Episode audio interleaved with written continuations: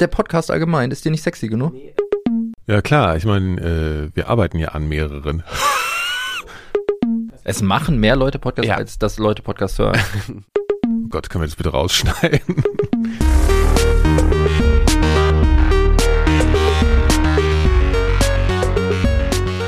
Herzlich willkommen zur Frequenz Nummer 40, eine runde Zahl fast.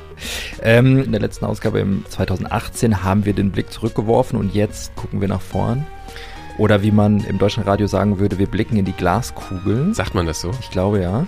Aber ja. Bestimmt. Ähm, was bringt 2019 für uns und vor allen Dingen auch allgemein äh, so in der Podcast-Welt? Was glauben wir, was wird passieren in diesem Jahr?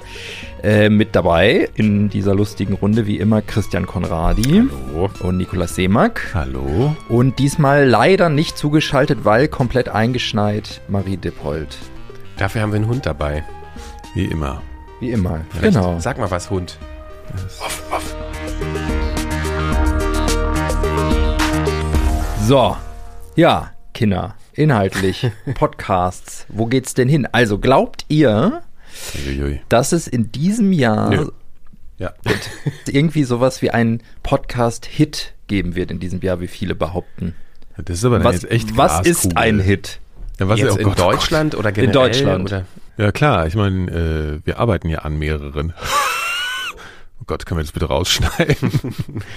Also ich glaube, dass die Erwartungen an sowas auf jeden Fall steigen werden, weil einfach ähm, mehr Player auf dem Markt sind, auch Mhm. mehr professionelle und also oder Unternehmen, die halt auch Geld investieren in Inhalte und die wollen natürlich auch, dass sich das auszahlt. Und insofern glaube ich, dass die Erwartungen an Podcasts in diesem Jahr steigen werden, was sowas wie ein Hit angeht, dass Inhalte produziert werden, über die Leute reden, ähm, was ja bisher nicht so richtig der Fall war. Ja, Ich habe eine andere These. okay.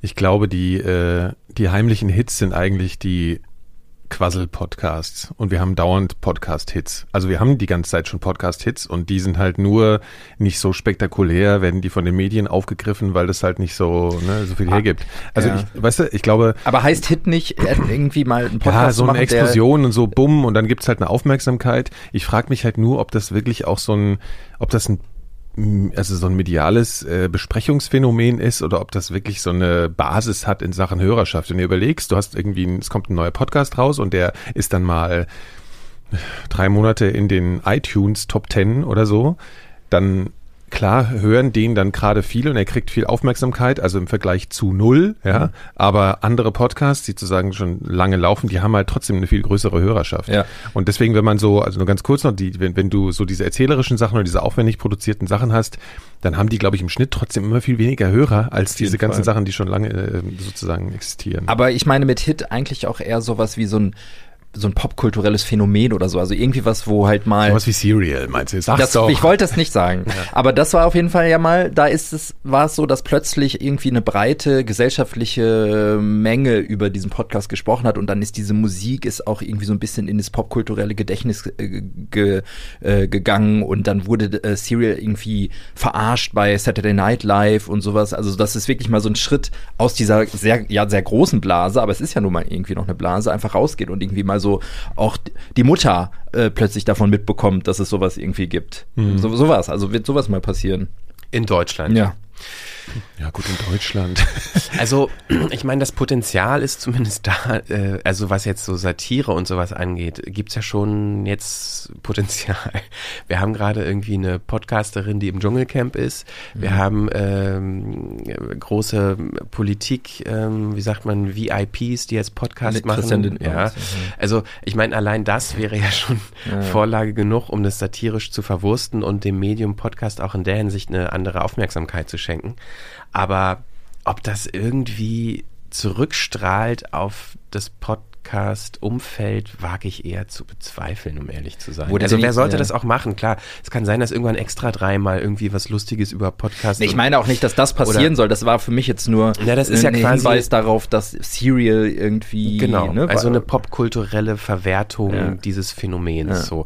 Und ich meine, das kann, das kann schon sein, aber irgendwie bin ich da skeptisch, dass das sexy genug ist für so die großen. der Podcast allgemein ist dir nicht sexy genug. Nee, also ich meine jetzt das, das Material, um es zum Beispiel popkulturell zu verwerten, ist Ja. halt irgendwie noch nicht sexy genug. Ja. Also im Sinne attraktiv genug.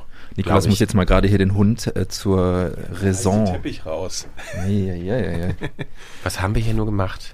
Wir hätten Ja, uns das für vorher den Teppich. mit dem Hund. Ähm, ja. Also ich glaube halt, ähm, also ich, äh, ich glaube, ich, also ich habe es jetzt eigentlich eher so verstanden. Du meinst ja, ob irgendwas so groß wird, dass es aus der Podcast-Welt heraussticht und in die komplette Popkulturlandschaft übertritt und jeder es kennt irgendwie so. Das ist ja bei Serial so passiert und sowas passiert ja wahrscheinlich immer durch irgendeine neue Herangehensweise an die Behandlung eines Mediums oder Formats oder so, wenn man ja, eher eines Mediums, also wenn man sagt, okay, also entweder so total innovativ, ja, und das war Serial ja irgendwie so, also in Bezug im, im Bereich Podcast. Und da würde ich sagen, also im deutschsprachigen Raum passiert es bestimmt nicht. Äh, also für Deutschland kann ich mir jetzt irgendwie gerade noch nicht vorstellen oder kann ich mir generell, das ist ja, wenn du es mit den anderen Medien vergleichst, auch so. Ich meine, wann gab es das letzte Mal so eine deutsche Fernsehserie, wo die so richtig durchgeballert ist? Ne? Okay, man kann jetzt so Bad Banks oder oder oder Babylon, Babylon, Berlin ja, oder so. ja. Okay, ja. Aber das sind natürlich auch riesen Budgets und so. Und das sehe ich halt irgendwie noch nicht so für. Also wenn, glaube ich, käme sowas aus dem öffentlich-rechtlichen, aber die sind dann vielleicht ein bisschen zu langweilig manchmal auch. Oder also auch eher forciert zu langweilig, so von oben forciert, äh, um sowas zu machen. Und aber ich kann mir absolut vorstellen, dass, äh, dass das aus dem englischsprachigen Bereich, dass da halt wieder irgendwas kommt, was so formatsmäßig irgendwie so eine Innovation Der ist. äh, Radiotatort, ja, der Mhm. äh, wird, wird jetzt quasi, kriegt jetzt, glaube ich, wenn ich das richtig verstanden habe, mehr Budget, auch Mhm. in Kooperation mit dem SRF. Und in dem Rahmen gab es auch erstmalig Zahlen, die genannt wurden. Und zwar ist wohl jede Folge äh, wird 600.000 Mal runtergeladen vom Radiotatort. Ja. Oder 600.000 Abrufe. Diese niedrigen. die- Ja, ja. Aber- Aber, ja. ich meine, das ist, wenn man so will, schon ein Erfolg. Ne? Also Mhm. das ist ja nicht nichts, 600.000 für, für ein Audio. Ja. Äh. So, und das ist, das ist ja, man kann geschmäcklerisch halten davon, was man will, aber es ist hochqualitativer Inhalt. Mhm. So. Und eine starke Marke, die irgendwie auf anderen Plattformen natürlich noch viel größer und bekannter ist. Und was hat eine normale Tatort-Folge für Einschaltquoten im Fernsehen? Acht Millionen? Hohe wahrscheinlich, ne? Sech, Aber ich habe irgendwann acht. gelesen, dass es voll runtergeht gerade. Aber ich glaube eher, dass es so sein wird, dass sich halt jetzt erstmal was äh, äh, so festsetzt, dass man merkt, okay, Podcasts sind halt so im Alltag vieler Leute angekommen und die wollen jetzt die Sachen hören, die sie, die man da halt so hört. Also ich glaube, ja, ich meine, das ist alles jetzt so ein bisschen Aber es ist ja im Alltag, äh, sehr. es ist von, von einigen im Alltag angekommen, aber es ist ja von ganz vielen noch nicht im Alltag angekommen. Und wird sich das denn ändern in diesem Jahr? Dass es noch bei viel mehr Ja, Leuten im da Alltag bin, ankommt. Da bin ich von überzeugt. Und einfach aber auch schon allein deshalb, weil noch mehr Leute Podcast machen werden. Also ich glaube, dieses Gefühl, was wir 2018 hatten, dass Noch da mehr. Ja, dass ja, dass da so viele Leute, die noch nie einen Podcast es gemacht haben. machen mehr Leute Podcasts, Ja. als dass Leute Podcasts hören. Na, das glaube ich nicht. Aber äh, was ich damit sagen will, ist, dass ähm, die Nischen, die zum Beispiel bei YouTube existieren und bei Instagram, da, wo schon eine Reichweite da ist und, und Leute, die diese Art von Inhalte sich täglich irgendwie antun, dass die jetzt auch noch einen Podcast-Kanal bekommen und dadurch mehr Leute Podcast hören und vielleicht dann dadurch vielleicht auch noch andere Inhalte entdecken. Aber ich glaube, das wird 2019 noch viel mehr werden. Ich glaube ja, und ich finde ja eine der wichtigsten Sachen, die 2018 passiert sind im Podcast-Bereich, und das ist aber leider nicht auch eine der schönsten Sachen, die im Podcast-Bereich passiert sind, aber am wichtigsten ist ja dieser Christian Lindner-Podcast, ne? Weil der ist das erste Mal so jemand, der so eine Art ja, irgendwie, ja, ich will ihn fast schon Influencer nennen, ähm, angefangen hat, irgendwie so einen Podcast zu machen. Ich glaube, das zieht ganz viele in die Podcast-Welt. Ich finde es halt leider nicht geil, dass er einen Podcast macht, aber das glaube ich, das war, das ist nicht zu unterschätzen, wie wichtig das eigentlich ist für, für die Podcast-Welt. Ja, kann schon sein. Also ich glaube auch vor allen Dingen äh, aus politischer Sicht werden sich jetzt noch mehr Politiker vielleicht gezwungen fühlen, auch einen Podcast machen zu wollen, zu müssen, wie auch immer, weil er jetzt eigentlich diese, dieses, diesen Kanal oder dieses Medium aus der Sicht komplett allein bespielt. Ja. Noch nicht mal aus der Politikerwelt, sondern auch so aus der Promi-Welt, weil man kann ihn ja auch so einfach als, als Promi Ja. sehen, der einen Podcast macht. Und da ist eh die Frage, ob dann auch noch mehr so Influencer, so richtige Influencer, ne, auch irgendwie noch mehr Podcasts machen. Also so- in den USA passiert das ja schon. Also da sind so die, die alle, alle großen YouTuber haben jetzt auch in den letzten Monaten angefangen, Podcasts zu machen. Also ich glaube, über äh, Casey Neistat hatte ich schon mal vor einer Weile gesprochen. Der macht das ja jetzt schon ein paar Monate mit seiner Frau zusammen, so ein so ein, ähm, ja, im besten Fall könnte man es vielleicht bezeichnen als so Paartherapie-Podcast. Ähm, und jetzt gibt's halt auch Logan Paul, ich weiß nicht, ob euch der was sagt, der war Anfang letzten Jahres auch weltweit in den Nachrichten, weil er so einen so einen Skandal hatte. Der hatte damals irgendwie in Japan äh, so einen, Den Selbst- genau, ja. einen Mann gefilmt, der sich selbst umgebracht hatte. Im Wald hat er irgendwie diese Leiche gefunden und hatte da die Kamera drauf gehalten und das so ausgeschlachtet halt. Und da, dann gab's einen riesen Skandal um ihn und er hat sich dann auch irgendwie entschuldigt und bla bla bla bla. Der hat jetzt auf jeden Fall auch einen, einen Podcast und das ist so klassisch Jungs-Laber-Podcast, total oberflächlicher Scheiß eigentlich, aber super erfolgreich, weil er halt ein Millionenpublikum aus YouTube mitbringt und eigentlich ist das auch kein klassischer Podcast, weil es ist ein YouTube-Kanal.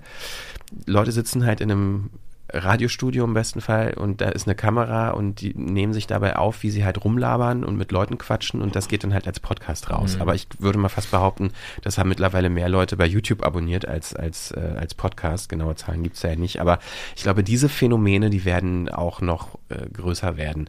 Dass zum Beispiel, ich weiß nicht, sagt euch ähm, Marcus Brownlee was? Das ist ein sehr populärer YouTuber, der so über Technikthemen ähm, so einen Kanal hat also Smartphones und Autos und alles Mögliche. Und der sagt jetzt zum Jahresende, hat er zum Beispiel auch gesagt und seine Community bei, bei YouTube so gefragt, hier, ich habe vor, einen Podcast zu machen, ich will aber nicht einfach nur mich hier hinsetzen und vor mich herreden, sondern ich will irgendwie ein Konzept entwickeln und das irgendwie vernünftig machen, aber das wird auf jeden Fall, will ich dieses, also 2019 auch einen Podcast machen. Und das hört man und merkt man immer mehr, dass diese YouTuber mit großen Reichweiten, dass die jetzt auch definitiv in den Podcast-Markt einsteigen werden. Einfach weil er jetzt so groß ist und sich auch monetarisieren lässt. Das ist, glaube ich, so der, der einzige Grund gewesen, warum sich noch so viele YouTuber haben zurückhalten lassen.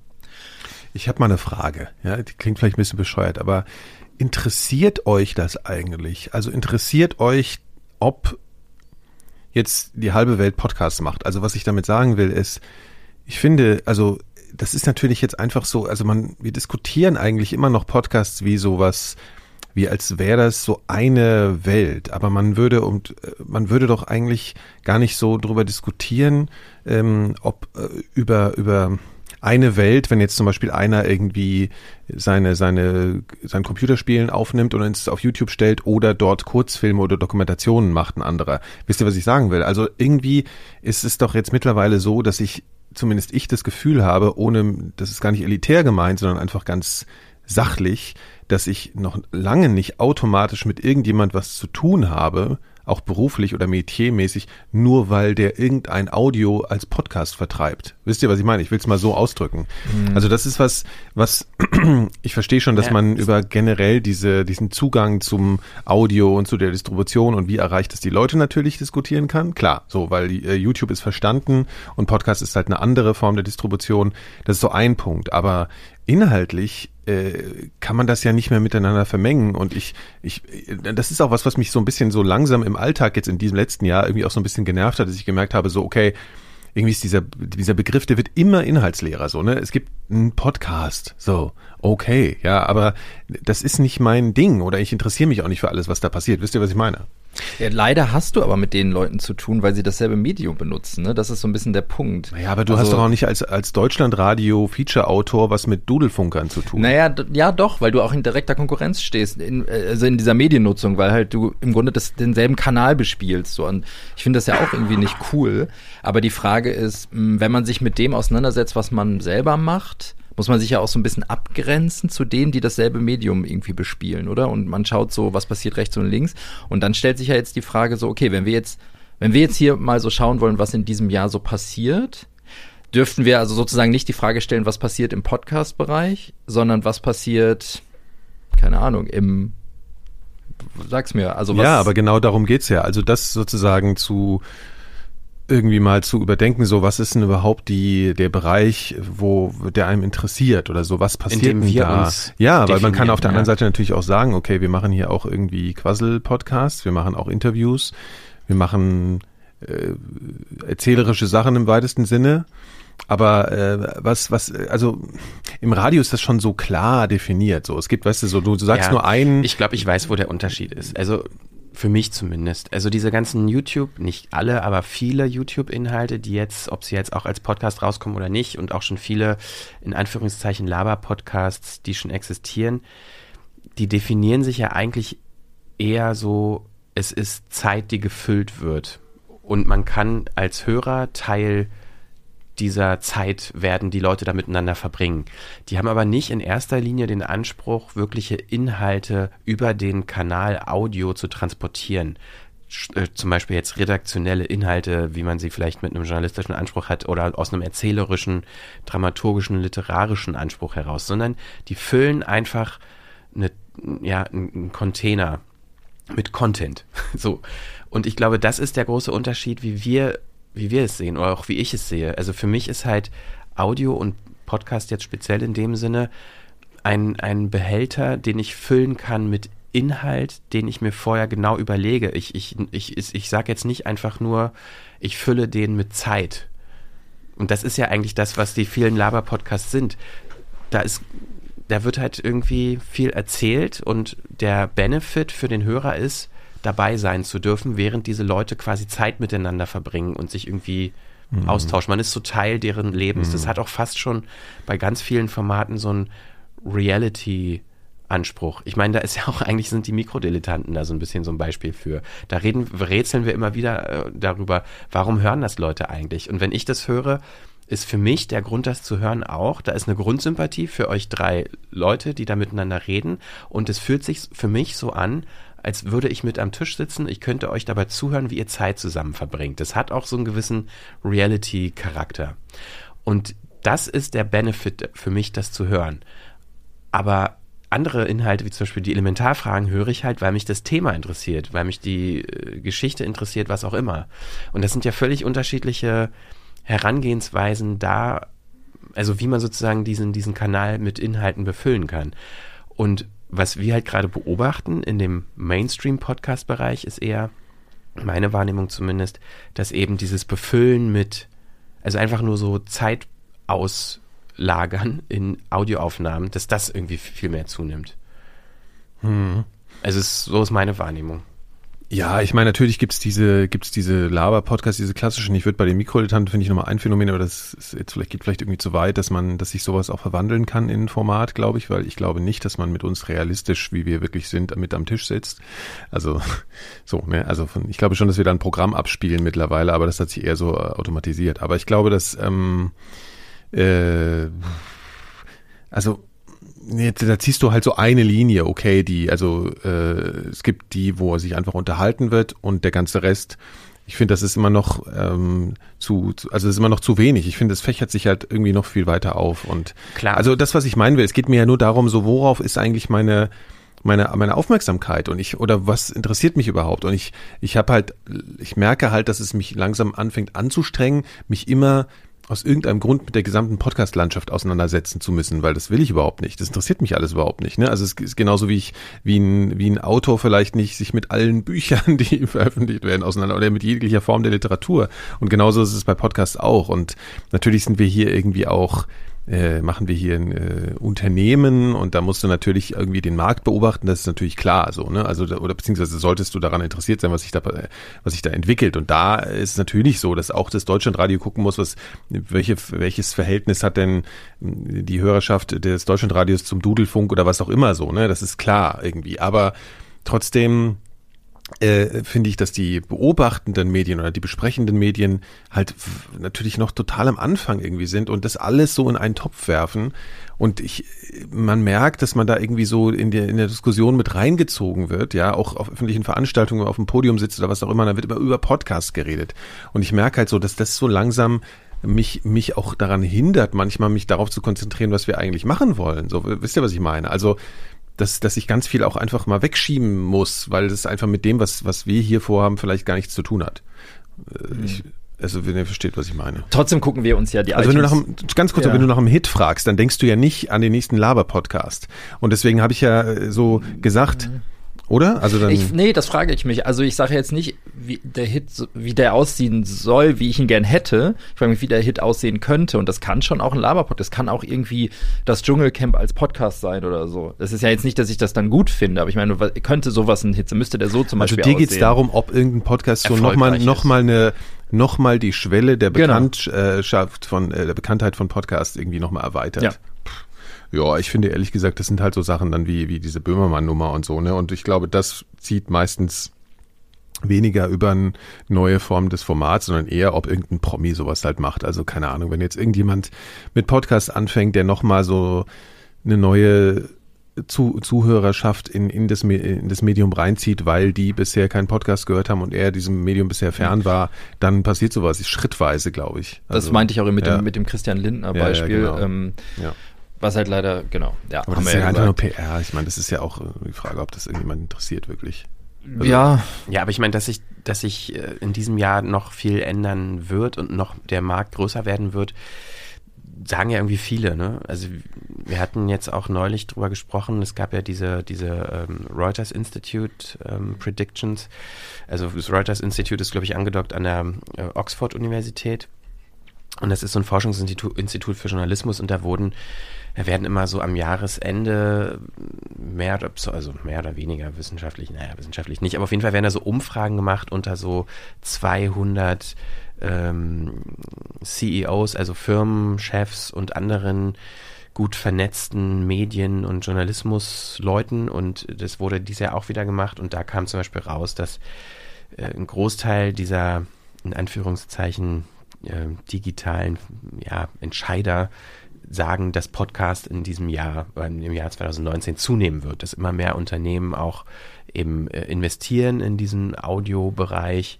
Was das jetzt konkret bedeuten wird, vielleicht auch auf Deutschland bezogen, kann man natürlich jetzt so nicht sagen, aber ich finde, das sagt schon auch nochmal was, wenn international befragte Entscheider äh, in solchen Umfragen sagen, ja, ich sehe, das ist ein Thema, äh, unter anderem auch deshalb, weil überhaupt diese ganzen Smart Devices und, und, und Smart Speaker sich weiter verbreiten und dass äh, ein Wachstum da ist, sehe ich jetzt, dass da mehr Inhalte kommen werden. Und ich glaube einfach, dass noch mehr Podcast ähm, noch mehr Podcasts produziert werden in diesem Jahr. Auf professioneller Seite ist, glaube ich, klar. Ähm, und quantitativ werden natürlich noch viel mehr Podcasts kommen von so, ja, wie gesagt, so diese ganze Instagram, YouTube-Ecke, äh, so diese Influencer-Ecke, das wird auch mehr werden.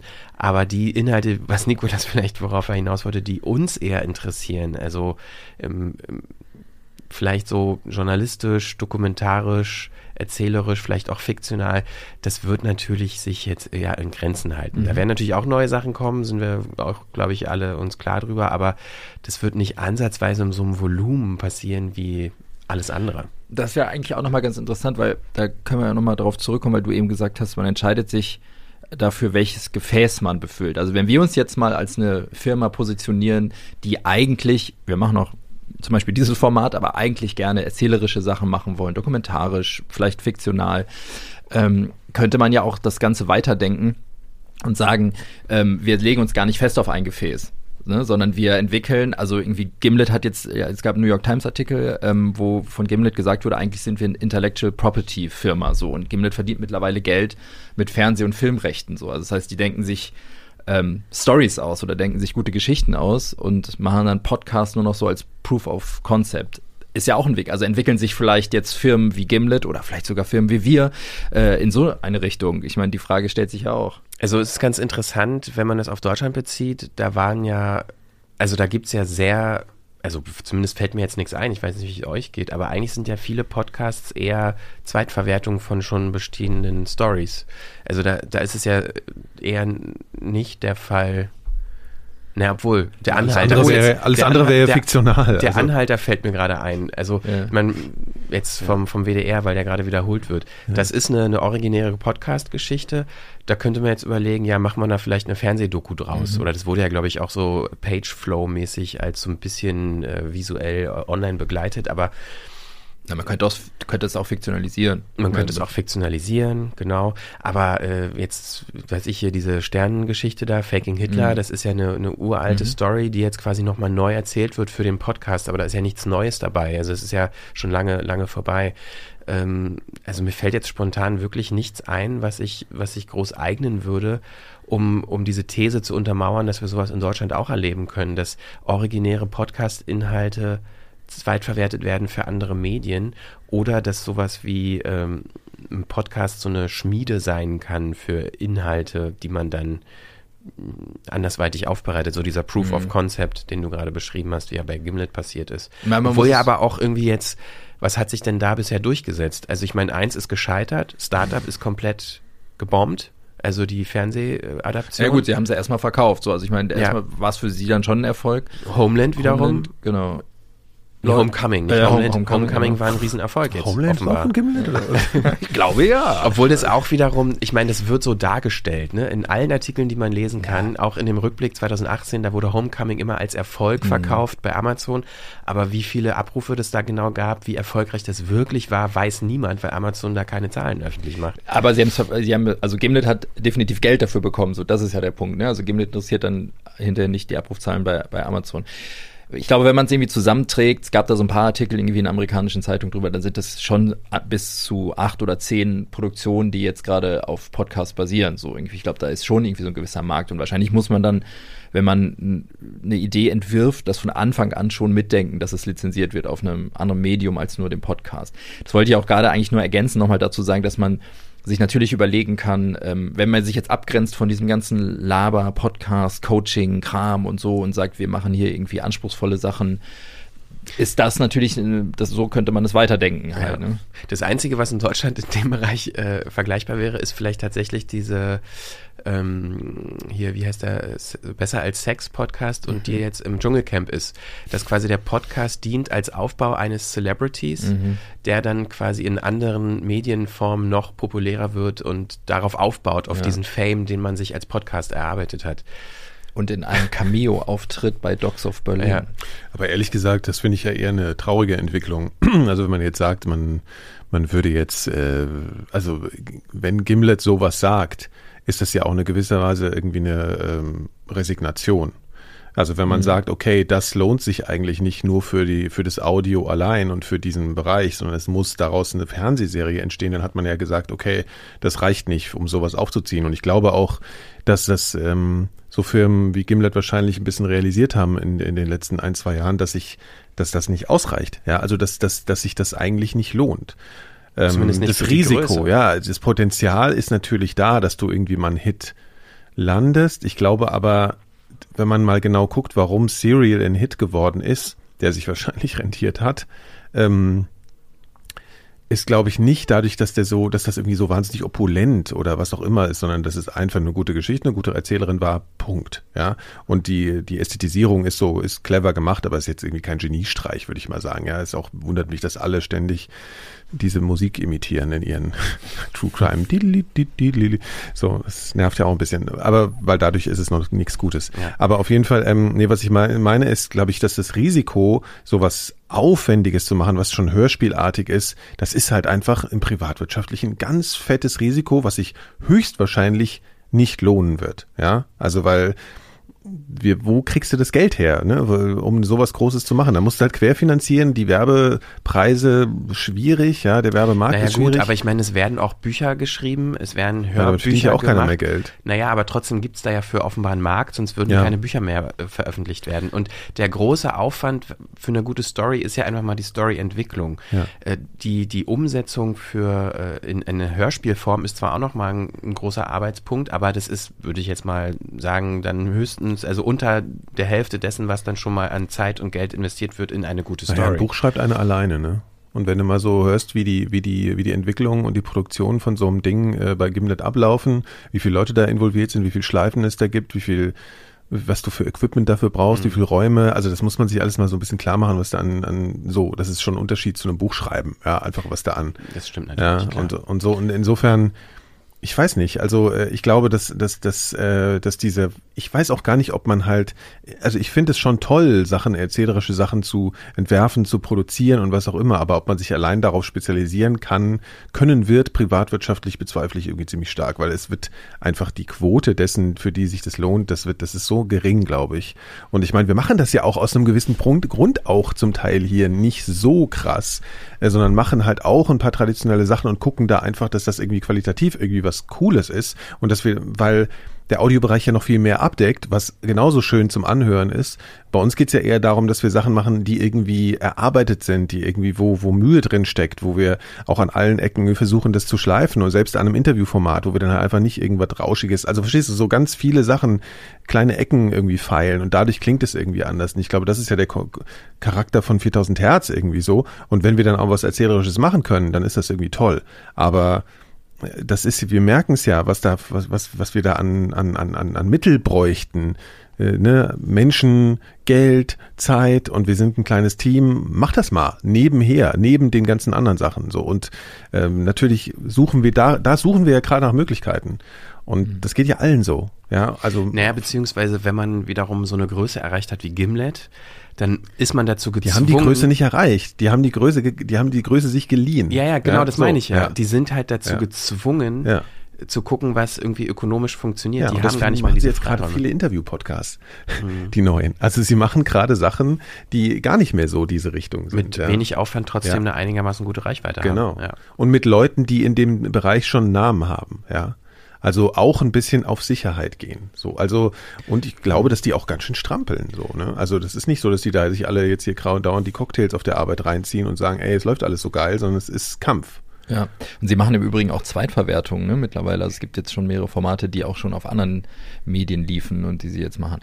Ähm, genau, also es ist auch alles nicht so eindeutig und es ist auf jeden Fall ähm, Kampf, das stimmt. Ähm, Im Übrigen wird Serial gerade äh, auch von HBO verfilmt.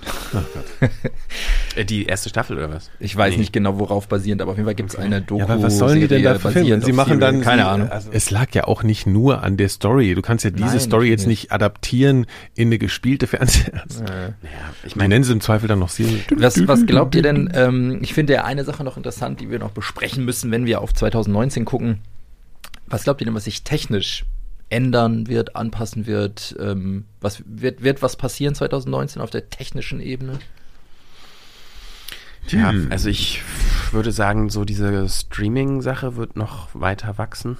Äh, ich glaube, das äh, kann man ja auch irgendwie bei, bei vielen Podca ja, so klassischen Podcast-Apps irgendwie sehen, dass zumindest in so einer neuen Version erstmal, mir ist es halt besonders bei Pocket Casts aufgefallen, dass der Download-Button quasi verschwunden war, mhm. dass man nur noch einen Play-Button hat und man dann quasi die, die Folge einfach anhören kann, was ja in erster Linie irgendwie so praktisch erscheint für Leute, die noch nicht so Kontakt hatten. Aber man will ja irgendwie einen Podcast auch runterladen und äh, das haben sie dann nach einem neueren Update wieder zurückgeholt, diese Funktion, oder nicht mehr so sehr versteckt, die Download-Funktion. Ähm, vielleicht ist das schon mal so ein kleiner Vorgeschmack darauf, dass irgendwie das Podcast mehr vielleicht ein Streaming-Medium wird als klassisches. Also kein Podcast mehr ist. naja, ich meine, die Technik im Hintergrund kann ja, ja kann ja dieselbe sein, so, ne? Aber, ja. ähm, aber also ich glaube, Podcast hat viele Probleme, aber es ist nicht unbedingt die Technik. Eher also, inhaltlich, ja, ja, ja. Aber glaubt ihr, dass es sich verschieben wird? Also, dass Ende des Jahres wir alle Podcasts nur noch über Spotify ausgeben? Das glaube ich nicht. So radikal. Ja, das nein, radikal nein, glaube ich nicht. Nee, aber ich glaube, das ist ja auch nicht das, was irgendwie innovativ ist. Ich habe jetzt gerade überlegt, ob es irgendwelche technischen Innovationen oder was auch immer gibt. Ich meine, was man schon merkt, ist, dass halt zum Beispiel ähm, Equipment-Hersteller jetzt anfangen, mhm. äh, Geräte zu bauen, die konkret für Podcasting aus, auf Podcasting ausgerichtet sind. Vielleicht gibt es dann auch mal irgendwas im Softwarebereich, was sich da noch mehr drum kümmert, weil mittlerweile, also momentan sind ja auch die ganzen DAWs, äh, sind ja jetzt auch nicht explizit für mhm. Podcast ausgerechnet. Da kann man ja mal Ultraschall erwähnen, die Leute, die da dieses Skin für Reaper programmieren, ob sowas nicht vielleicht dann auch nochmal äh, äh, in, in der richtigen Software, also um es mal despektierlich auszudrücken, also als eigenständige DAW geben wird sozusagen.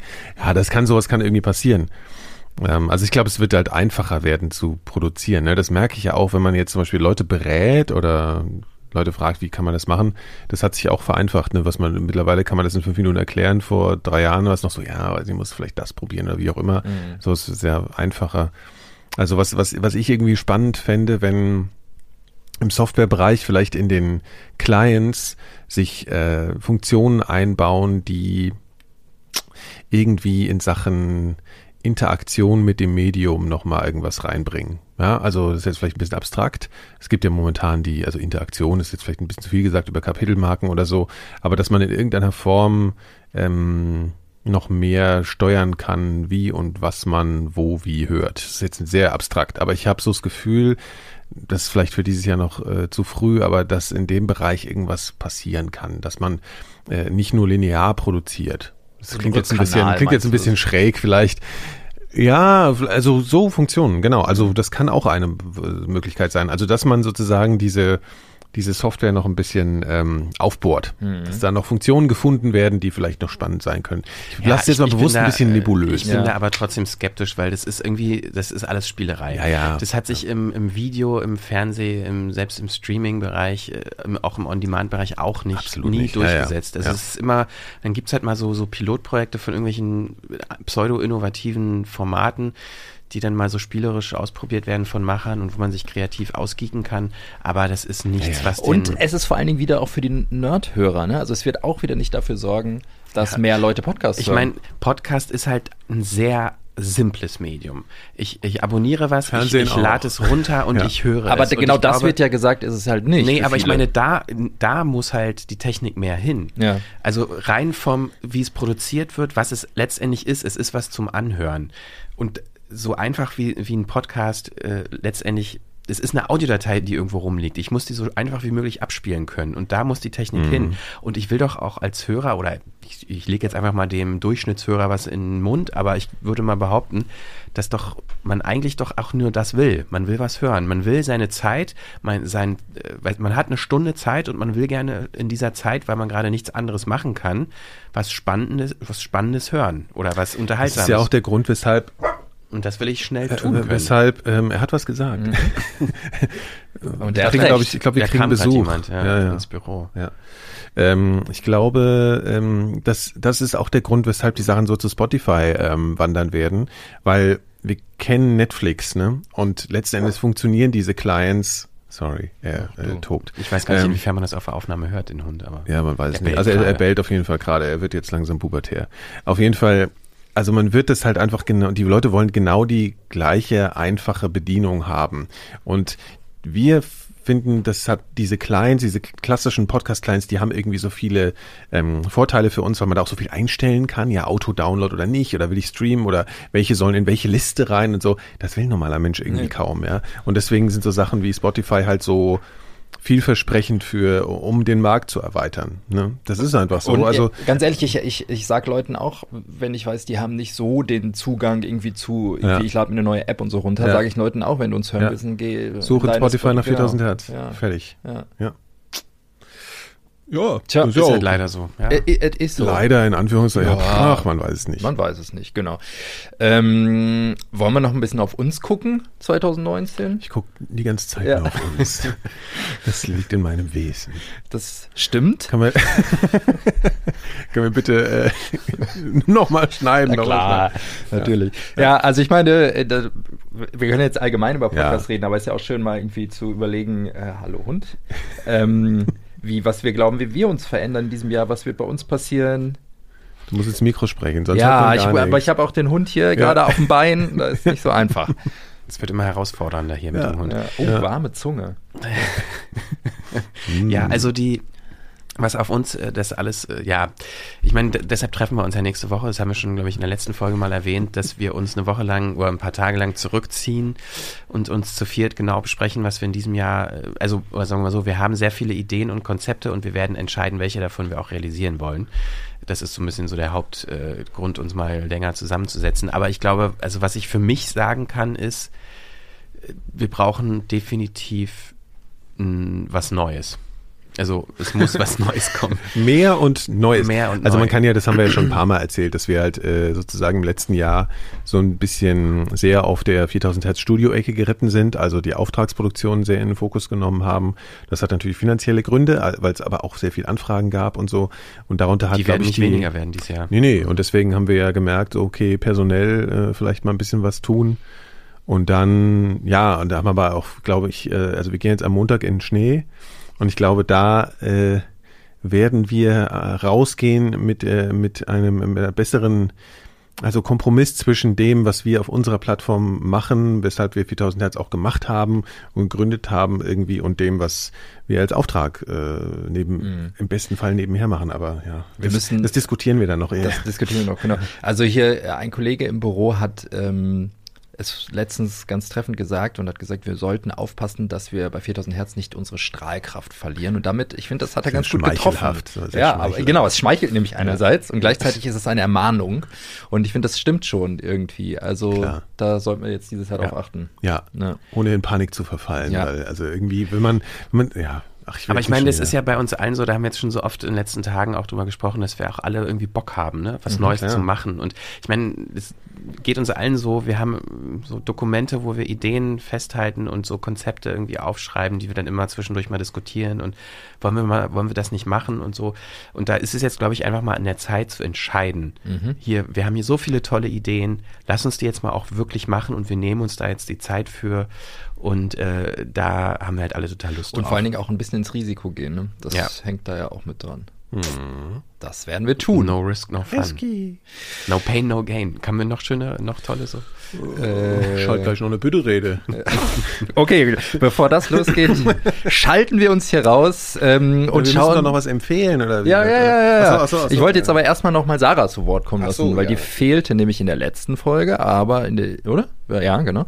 Äh, aber naja, jetzt sie wieder hat da. kurz ihr Highlight kurz, ja, präsentiert. war kurz. Doch stimmt, sie hat ein kurzes. Highlight. Diesmal ist sie etwas länger wieder zu hören und zwar, wir haben jetzt gerade auf 2019 geguckt, sie schaut auf 1929. Schöne Moderation. Danke. Äh, und zwar, genau, wir hatten, ich hatte letztes Mal auch schon ein bisschen drüber gesprochen über den Podcast 1929 äh, und ihn empfohlen. Und Sarah hat unabhängig davon auch eine Kritik angefertigt zum Podcast 1929 vom RBB. Und ähm, ich weiß gar nicht, ob sie ihn auch so gut findet wie ich. Hören wir mal rein. Es gab ja diese Serie Babylon Berlin, die ich leider noch nicht gesehen habe, aber als ich Leuten dann von dem Podcast 1929, das Jahr Babylon, erzählt habe, haben die gefragt, ob das nicht genau das gleiche ist. Das kann ich leider nicht beantworten, wie sehr diese beiden Sachen sich ähneln, obwohl ich mir schon vorstellen kann, dass die Produzierenden vom Podcast sich gedacht haben, dass das Thema anscheinend ganz gut ankommt. 1929 ist eine sechsteilige Podcast-Serie vom RBB, produziert von Volker Heise, den einige unter anderem vielleicht von der Doku 24 Stunden Berlin kennen. Im Zentrum jeder Folge steht ein Kriminalfall, um den herum Heise eine Geschichte aufbaut und je einen bestimmten Aspekt des Lebens in dem Jahr thematisiert. In der ersten Folge Die kalte Stadt geht es beispielsweise um Astrid Mauser, die tot in ihrer Wohnung aufgefunden wurde. zum Lokalteil. Bleibe an einer kurzen Nachricht hängen, vier Zeilen, mehr nicht. Rätselhafter Todesfall in der Schweter Straße, Prenzlauer Berg. Die Tote heißt Astrid M., sei 26 Jahre alt gewesen, die Schwester habe sie tot aufgefunden. Tage später begegne ich ihr wieder, im Landesarchiv in der Kartei für Mordsachen. Indexnummer der Akte. Um den Mordfall zu erzählen, hören wir Zeitungsausschnitte und Dokumente aus Archiven. Er bildet allerdings nur den roten Faden der Geschichte. Und drumherum gibt es viele Informationen über das Berlin von damals, aber auch um das Berlin von heute. Das finde ich auch eins der Dinge, die am besten gelungen sind in diesem Projekt. Ähm, es wird nämlich nicht nur aus dem Jahr 1929 erzählt, sondern Volker Heise zieht, wie ich finde, sehr gut gelungene Verbindungen zu heute. Beispielsweise in der zweiten Folge Die Baracken. Erst wird von dem Leichenschauhaus in der Hannoverschen Straße 1929 berichtet und dann nehmen wir mit dem Autoren an einer Leichenobduktion in Moabit teil, bei der wirklich nichts verschönt wird und ich ganz schön schlucken musste, als man zu hören bekommt, wie der Leiche der Brustkorb aufgeschnitten wird. Aber das erspare ich euch an dieser Stelle. Der Ablauf einer Sektion sieht so aus, dass wir jetzt erstmal eine äußere Leichenschau durchführen werden. Und ich werde mir den Leichnam von Kopf bis Fuß anschauen, werde sämtliche Befunde diktieren. Und im Anschluss werden wir dann die eigentliche Sektion vornehmen, also die innere Leichenbesichtigung. Dafür werden gemäß Strafprozessordnung Kopf, Brust, Bauch eröffnet. Sämtliche Organe werden entnommen. Sämtliche Organe werden dann separat untersucht. Wir werden die Sektion zu zweit durchführen. Frau Hoffmann wird die Organentnahme durchführen. Ich werde dann die einzelnen Organe auf dem Beistelltisch da vorne präparieren, also untersuchen. Auch sehr schön finde ich die Musik. Ich weiß ehrlich gesagt nicht, ob die Lieder alle Originale sind, die ich einfach nicht kenne, oder ob jemand noch speziell für den Podcast neue Musik im alten Stil geschrieben und komponiert hat. Aber sie passt wirklich perfekt in jede Folge und malt das Ganze irgendwie noch mehr aus. Madame, ich lieb Sie seit vielen Wochen. Wir haben manchmal auch davon gesprochen. Was nützt dies alles? Mein Pech dabei ist, dass auch Ihr Herzchen leider nicht mehr frei. Eigentlich bin ich ja auch kein großer Fan von Sprecherinnen im Radio. Die haben, finde ich, oft so einen bestimmten Duktus drauf, der sich sehr ähnelt. Aber in diesem Podcast stört mich das überhaupt nicht. Vielleicht liegt es daran, dass die Sprecherinnen sehr gut sind oder daran, dass ich mich einfach gut darauf einlassen kann. Ich weiß es nicht. Auf jeden Fall klingt es sehr schön und irgendwie zeitgemäß, sowohl für damals als auch für heute. Es klingt nicht so gestellt. Zudem gibt es spannende Interviews mit Historikerinnen und Expertinnen, die noch eine weitere Ebene in diese Erzählstruktur bringen. Einen extra Bonus hat die Serie für Menschen, die in Berlin wohnen oder es zumindest kennen. Beispielsweise fahre ich häufig die Hermannstraße lang und dann ist es total spannend, sich vorzustellen, was da vor nicht mal 100 Jahren alles passiert ist und wie anders alles war. Wütende Arbeiter errichten in Neukölln und Wedding Barrikaden. Zörgiebel verschärft die Maßnahmen. Die erste Bereitschaft Linden rückt aus zur Säuberungsaktion nach Neukölln. Sie erhielt den Auftrag, die Hermannstraße rücksichtslos zu räumen. Die Mannschaften sprangen ab. Schon krachten die ersten Schüsse. Der vor der Bereitschaft fahrende Panzerwagen eröffnete das Feuer. Alles rannte und flüchtete. Keine Warnung ging voraus. Auf ihrem Balkon tot aufgefunden wurde die 61-jährige Elise Scheibe, Hermannstraße 40. Man kann also schon irgendwo hören, dass es eine Radioproduktion im Podcast-Format ist, aber das stört nicht weiter. Sie ist wirklich schön erzählt, spannend und man lernt nebenbei noch was über die Geschichte Berlins. 1929 von Sarah Hoschiari. Sehr gut. Ähm, dann würde ich sagen, fehlen noch die Picks. Ja. Die Picks. Wer will anfangen? an? Ich habe keinen diesmal. Ich war letztes Mal so lange, lang dran mit meinem Pick. Ja, dann mach ich mal schnell, ja. Ja, ich sitze, ich sitze schon sozusagen bereit. Äh, also ein Pick ist ja, ist ja immer bei uns ein bisschen ambivalent, nicht äh, wie bei unserem ähm, Vorbild Bits und so, die man an der Stelle immer mal wieder äh, erwähnen sollte. Ähm, es, es ist so, äh, ich habe ich hab was äh, in, in der Glotze gesehen, ne? So. Und, äh, heutzutage ist das ja Netflix. Und ich meine, das ist jetzt irgendwie auch nicht mehr neu, das haben wahrscheinlich alle schon mitbekommen. Es gab ja diese ähm, einzelne Folge Black Mirror mit dem Titel Bandersnatch, die rausgekommen ist, die ja dann so interaktiv war. Ne? Also das habe ich erstmal auch gar nicht gerafft. Ich habe überall so ein bisschen gelesen, ja hier Bandersnatch, wo kann man das gucken? Ich habe gedacht, hä, wie, kann, wo kann man das gucken? Black Mirror kannst du überall gucken. So, also zumindest auf Netflix. So, und ähm, dann habe ich so gemerkt, okay, dann bin ich so nach Hause, gucke ich mir mal die einzelne neue Folge Black Mirror an, mache mein Apple TV an und so, ja, nada. Geht nicht. Ich so, wie, was geht nicht, was nicht? Und dann kommt dann so, und das fand ich aber ehrlich sogar ganz cool. Also auf dem Apple TV kam dann so eine, so ein fünf Minuten Stück oder zwei Minuten oder drei Minuten irgendwie sowas, wo dann so zusammengeschnitten wurde aus den alten Folgen, so wie sowas nach dem Motto, so ja, das geht hier nicht. Das, also so Ausschnitte, die das so erklärt haben, dass du das woanders gucken musst, wo auf einem anderen Device, was, was dazu in der Lage ist. Und dann habe ich so gedacht, ach so, das ist irgendwie so interaktiv und so. Mhm, mhm, mhm. Ich gedacht, ja scheiße, wie gucke ich denn das jetzt? Sitze ich mit meinem ganzen noblen Apple-Style-Zeug da und kann das gar nicht gucken. Und dann habe ich gedacht, okay, ich nehme jetzt mein iPhone und mache Airplay auf den Fernseher, aber auf dem iPhone geht's nämlich, ja. Dann habe ich das gemacht und nach der ersten Entscheidung, also das ist ja so, dann, um das mal zu erklären, das ist ein interaktiver Film, kann man sagen. Ne? Also es gibt, du kannst die Entscheidung des Protagonisten an bestimmten Schlüsselstellen äh, treffen, Beeinflussen. sozusagen. Ja, genau. Also du sagst halt ja oder ja oder nein oder mach mal die oder die Musik an oder halt so ein bisschen relevante äh, Entscheidungen.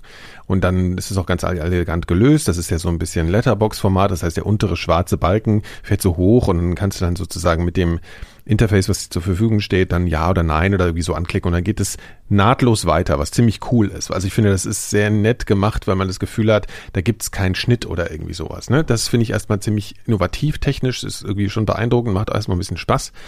Kurz gesagt, das mit dem Apple hat auch nicht funktioniert. Wie es dann funktioniert hat, war mit meinem schrottigen Smart TV-Scheiß. Darauf ging das dann, aber bei Apple TV nicht, fand ich auch geil. Naja, und das Ding ist halt so, ich fand das erstmal es ist halt sehr aufwendig gemacht, also Black Mirror-mäßig, es hat eine 80er-Jahre-Ästhetik, geht so um so eine Programmierung von einem Computerspiel und so einem Programmierer, der irgendwie so ein bisschen Probleme bekommt. Fand ich irgendwie schon unterhaltsam, passt auch bei Black Mirror rein, war für Black Mirror halt dann auch eine aufwendige Folge.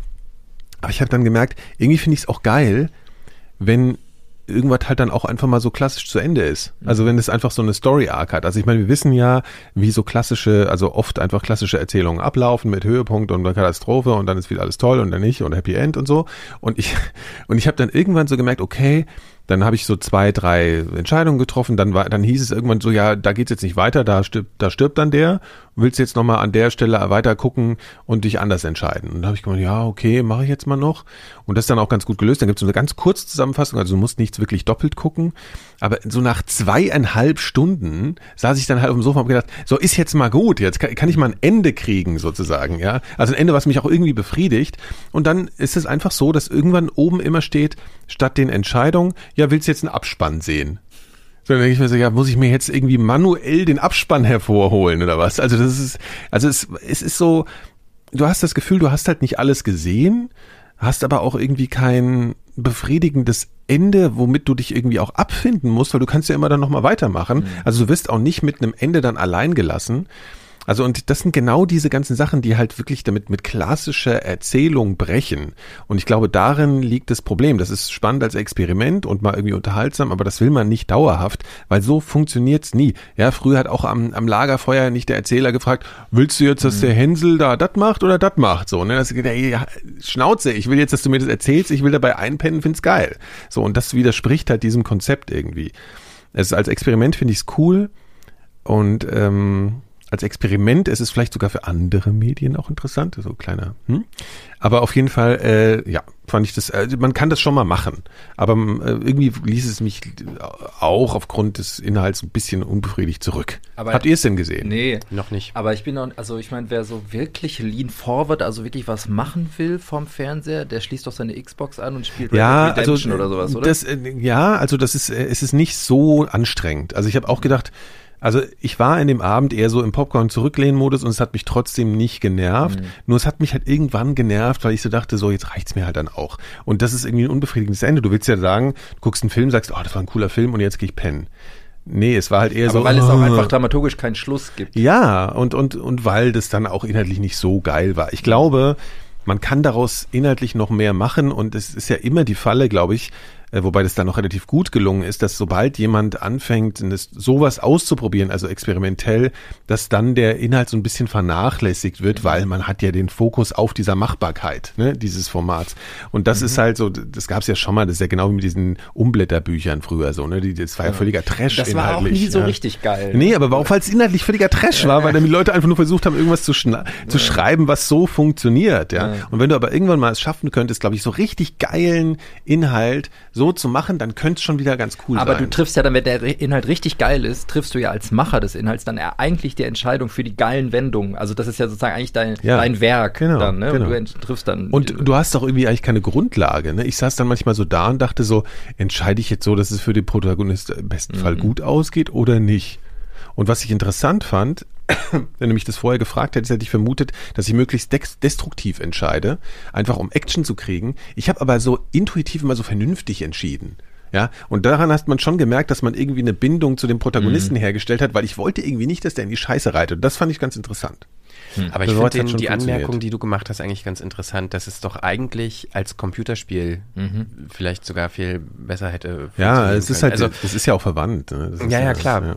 Also, ja, vielleicht, soll, ne? vielleicht geht das ja auch in die Richtung, dass, dass gute Geschichten wo halt das Interaktionspotenzial in der Geschichte steckt, halt vielleicht in Zukunft dann eher in, als Computerspiel. Ja, das muss mir erstmal, das erzählen die, die Leute aus der Computerspielecke schon seit Jahren. Mhm. Und immer, wenn ich mir sowas wieder angucke, denke ich mir, mein Gott, ist das naiv. Also das ist jetzt, jetzt werden mich alle hassen und sagen, ich habe überhaupt keine Ahnung von dem Scheiß.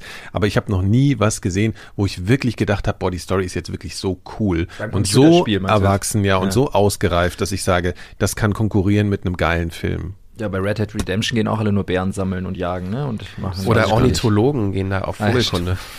ja. Was ja. ein Second Life oder so. Entschuldigung, ich muss das sagen.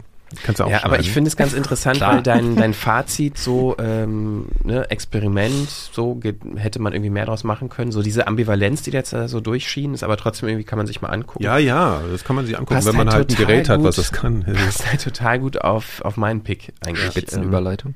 Ja, weil das in eine ähnliche Richtung geht. Also ich habe als Pick diesmal einen Podcast, äh, der heißt Minutenweise Matrix. Ah, Und ist eigentlich genau das, was der Name schon verrät. Und zwar, also die Idee finde ich ja so großartig. Ähm, und zwar wird da der Film Matrix, also der erste Teil dieser Trilogie, geguckt. Und zwar immer eine Minute lang. Und zwar fortlaufend. Ne? Also von Minute eins bis, ich weiß gar nicht, wie viele Minuten der Film hat. Wahrscheinlich anderthalb Stunden viele oder so. wahrscheinlich, ja. ja. Obwohl, der ist, glaube ich, ein bisschen länger als das. Und ähm, drei, mindestens immer drei Leute unterhalten sich über den Inhalt einer Minute des Films. Hm. Und ähm, das ist so die ganz simple Grundidee, die natürlich, wenn man den Film Matrix kennt, äh, sehr viel Potenzial hat, weil dieser Film, für alle, die ihn gesehen haben, äh, wissen es natürlich, der hat halt so viele Ebenen, nicht nur aus einer erzählerischen, filmischen Sicht und einer filmhistorischen auch, weil der super viel beeinflusst hat, sondern vor allen Dingen auch auf einer inhaltlichen Ebene, äh, weil es da ja um so ganz viele Themen geht, äh, wie Bewusstsein, Simulation, virtuelle Realität, Macht, ähm, überhaupt so Gesellschaftsverhältnisse mit Technologie und wie das rückwirkt und zusammenwirkt und also ganz viele interessante, tolle Themen, die natürlich auch heute noch sehr relevant sind. Das heißt, dieser Film bietet sehr viel Material, über was man reden kann. Und das ist so grundsätzlich, finde ich, eine ganz tolle Idee, die in dem Podcast da umgesetzt wird. Aber jetzt kommt das Aber. Aber ich, vielleicht könnt ihr ja selber mal reinhören, vielleicht geht's euch ja auch gar nicht so. Äh, Ich finde, da wird sehr viel Potenzial verschenkt, weil es dann doch sehr beliebig wirkt, über was die drei Leute da reden. Also es sind halt auch manchmal Gäste dabei, aber so grundsätzlich finde ich, hätte man schon von Anfang an bei diesem Podcast vielleicht konzeptionell sich ein bisschen mehr überlegen können. Zum Beispiel habe ich halt irgendwie erwartet, dass man auch Ausschnitte aus dem Film auch hört. Also diese eine Minute, über die da geredet wird, dann wird halt kurz zusammengefasst am Anfang der Podcast-Folge, was so in dieser Minute des Films passiert. Aber ich will doch hören, ich will doch, ich will doch Ausschnitte aus dem Film dann genau dieser Minute haben. Und natürlich kommt dann wahrscheinlich, haben die sich beim Konzipieren gedacht, naja, das können wir nicht machen aus rechtlichen Gründen. Aber da hätte ich doch zumindest mal irgendwie äh, mich medienrechtlich beraten lassen. Also aus meiner juristischen Laienperspektive würde ich jetzt mal sagen, das ist vom Zitatrecht abgedeckt, weil man ja eine ganz intensive inhaltliche Auseinandersetzung mit diesem filmischen Inhalt vollzieht. Und da ist eine Minute Ausschnitt aus einem Film, wenn man eine halbe Stunde lang intensiv darüber redet und man das wirklich einen Diskurs führt und das analytisch auseinandernimmt, definitiv meiner Meinung nach juristisch gegeben, das auch zu zitieren. Also sprich den Ausschnitt zu, zu äh, hören, wird nicht gemacht. So und dann, was mich halt auch ein bisschen enttäuscht hat, aber ich meine, es ist trotzdem unterhaltsam zu hören, aber ich will halt irgendwie, habe erwartet, dass es da über die über das Unterhaltsame auch hinausgeht. Wenn man über Matrix redet, finde ich, hätte man mal überlegen können, man wirklich ein, ein starkes inhaltliches Team zusammenstellt. Ich hätte zum Beispiel gerne einen Filmwissenschaftler. Ich hätte zum Beispiel gerne einen wirklichen sowas wie KI-Experten, also jemand, der sich wirklich mit, mit, mit, äh, mit diesen ganzen Computer-Brain-Interfaces, mit, mit virtueller Realität, mit Programmierung, mit Simulation, mit sowas wirklich inhaltlich auskennt. Ja, du hättest eigentlich gerne einen ganz anderen Podcast. Dann hätte ich auch Dann noch wirklich einen anderen Film, der dann, dann hätte ich auch noch mir gewünscht, dass es jemanden gibt, der ja eine mh, vielleicht geisteswissenschaftliche, philosophische äh, Komponente mitbringt, die halt wirklich auch tiefgehend diese Fragen, die in diesem Film bearbeitet werden, auch reflektiert im Gespräch. Aber ja, ich meine, das, das schafft der, der, der Podcast alles im Ansatz und man, wenn man selber ein bisschen mehr mitbringt an, an Background und Know-how in diesen Gebieten, dann kann man da auch irgendwie mehr hören, als da gesagt wird. Man kann quasi zwischen den Worten noch mehr rauslesen an, an interessanten Ideen und Reflexionen. Aber ja, also ich finde die Idee ganz großartig, minutenweise Matrix. Allerdings ist die Umsetzung doch ganz schön faul. Für leider. dich. Na, Für äh, okay, aber sagen wir mal, warte mal kurz. Ich glaube, also ich habe jetzt eine Vermutung, ohne es wirklich ausreichend gehört zu haben, dass du das Format ein bisschen missverstehst. Könnte das sein, dass du sagst, ey, prinzipiell finde ich das eine geile Idee, sowas irgendwie äh, immer so zu besprechen, etappenweise, aber du hättest halt gern keinen Fan-Talk, die einfach sagen, ey, das finde ich geil und so und so und so, Naja, sondern du das hättest ist nicht gern nur was. Fan-Talk, es wird auch schon reflektiert. Mhm. Ähm, Also da findet schon auch eine inhaltliche Auseinandersetzung Aber statt, vielleicht will auch diese Podcast auch nur philosophischen unterhalten. Fragen. Ja. Ja, wie gesagt, das ist jetzt ja auch, ist meine Wir Meinung. entschuldigen ja. uns Ja, bei ja, den Machern. das Es ist ist mein, ja. ich würde es ja trotzdem picken, Ja. weil es auch unterhaltsam ist und ich, weil ich die Idee einfach so toll Ja. finde. Und im, also du wünschst mein, es dir aber ein bisschen mein anders Anliegen ist eigentlich, dass ganz viele Leute das hören, auch vielleicht Leute, die selber Podcast machen und diese Idee besser machen. Mhm. Oder ein bisschen Äh, um, anders. anders umsetzen. Ja, Ja, ja. mit Okay. mehr Potenzial, mehr Potenzial rausholen, was da in diesem Format steckt. Okay. Ich höre mir das, glaube ich, mal an, weil ich glaube, da sind auch Leute dabei, die wir kennen. Ich habe hab das die ganze Zeit noch nicht gehört. Ich- ähm, Ich auch nicht. Also gerade ist es äh, Minute 55, ist aktuell Ich die bin ja letzte ein bisschen- Folge. Das ja. heißt, man ist jetzt so ungefähr Halbzeit. Also Ja. du kannst noch einsteigen. ja, ich bin ja nicht so ein riesen Matrix-Fan. Ich sehe natürlich, ich habe den schon gern gesehen, fand ihn auch sehr unterhaltsam. Also Das den ersten auch, Teil fand Ja, ich ja, ja so klar. großartig. Ja, Nur ich fand den auch schon ersten, ja. gut, ja.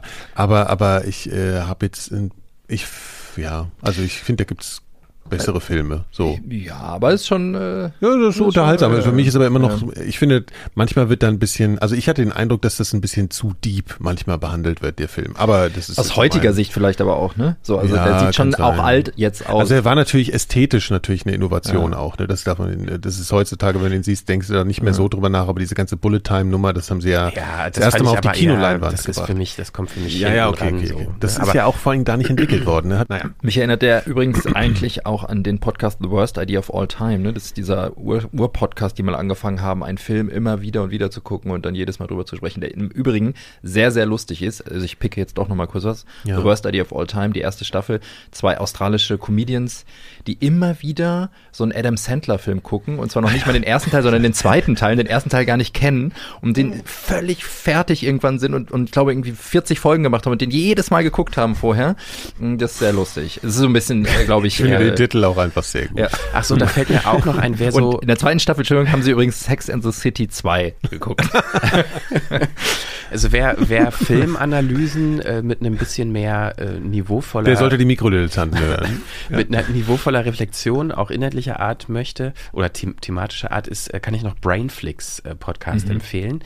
Das ist äh, auch quasi so Leute, die einerseits so Cineasten sind, aber äh, die, ich, leider fällt mir jetzt ihr Name nicht ein, eine Hostin ist äh, ausgebildete, äh, studierte und auch praktizierende, glaube ich, Psychologin an der Uni angedockt und die hat halt eben so eine ganz wissenschaftlich interessante Analyse von so Themen, die in Filmen äh, verhandelt werden. Also Brainflix kann ich auch noch als kurzen Pick empfehlen im Filmbereich.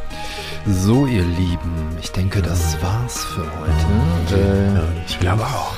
wir sagen Dankeschön. bitte den Bass noch ein bisschen auf. Ja, tschüss dann, ne, Tschüss. jetzt. Tschüss. Bis dann. Tschüss.